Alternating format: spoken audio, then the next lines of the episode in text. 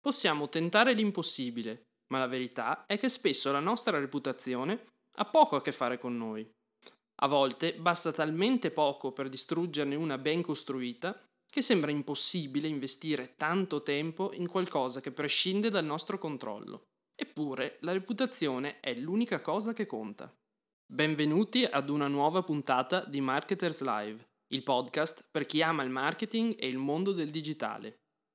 Io sono Francesco Ongaro e oggi vi parlerò di reputazione.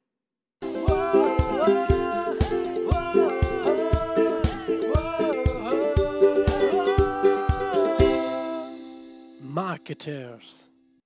Per comprendere ciò che abbiamo detto, andiamo ad interrogarci su cosa sia la reputazione oggi e su come costruirne una, ricordandoci sempre che si tratta di un lavoro quotidiano che non deve scoraggiarci, ma renderci più consapevoli.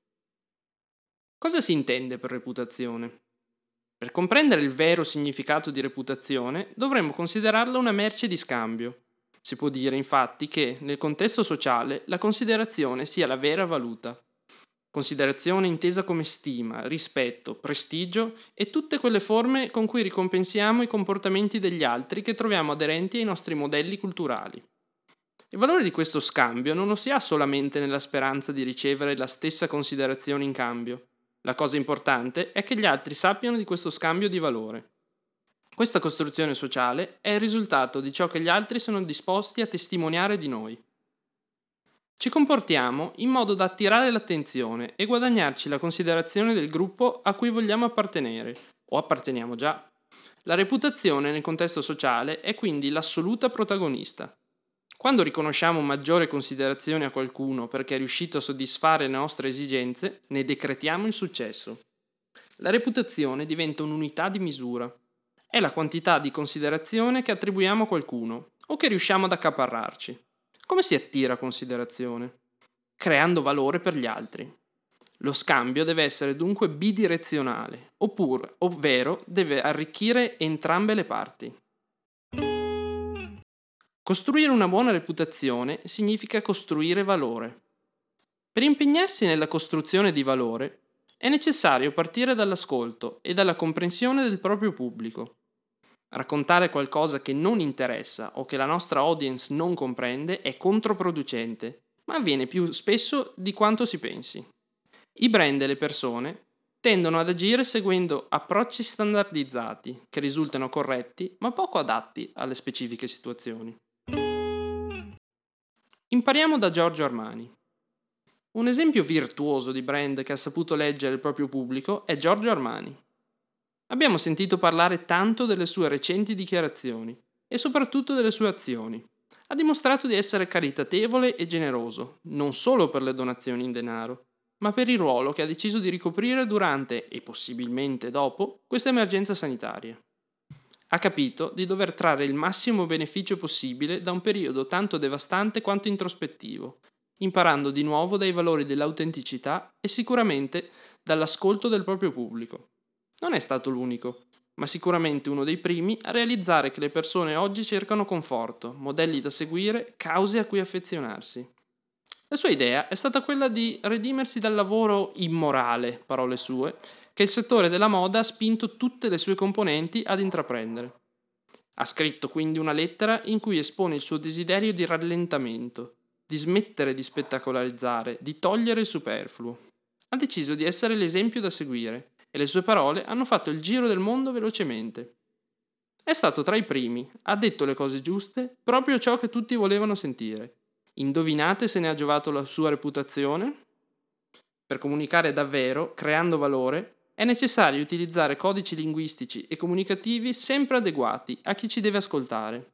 Solo così è possibile governare la percezione che gli altri hanno di noi e quindi lavorare sulla nostra reputazione.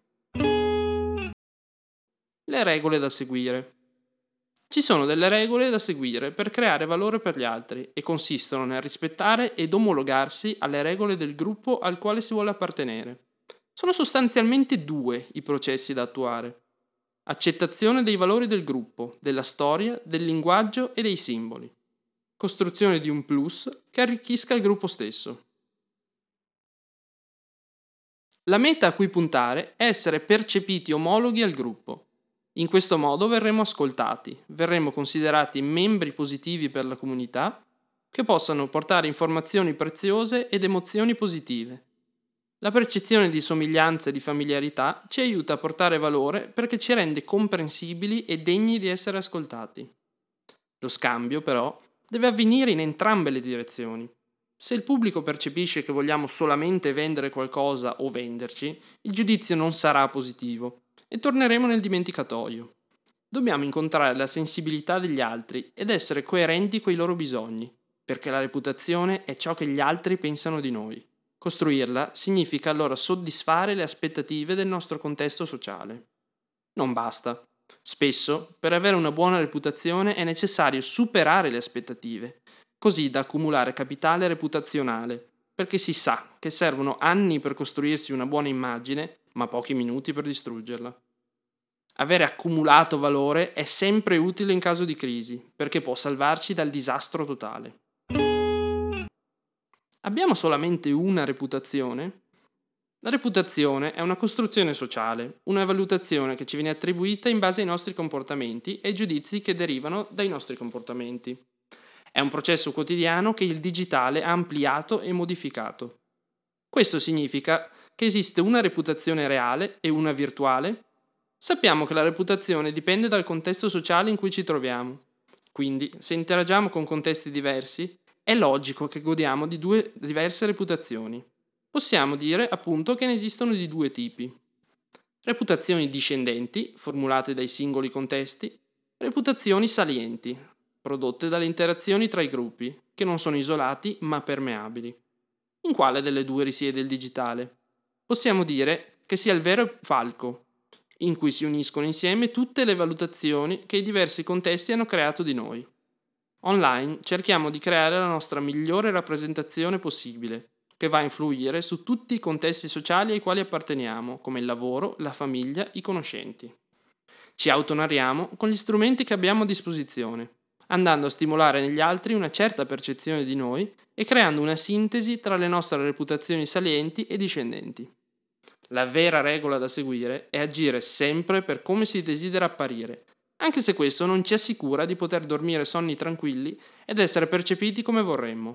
La reputazione spesso prescinde da noi, ma questo non ci può scoraggiare dal tentare il 100% tenendo a portata di mano piani anticrisi pronti all'uso. Grazie per aver ascoltato Come costruire la propria reputazione. Questo è solo uno dei podcast di Marketers Live. Li trovi tutti sul nostro canale Spotify. Premi play alla tua giornata.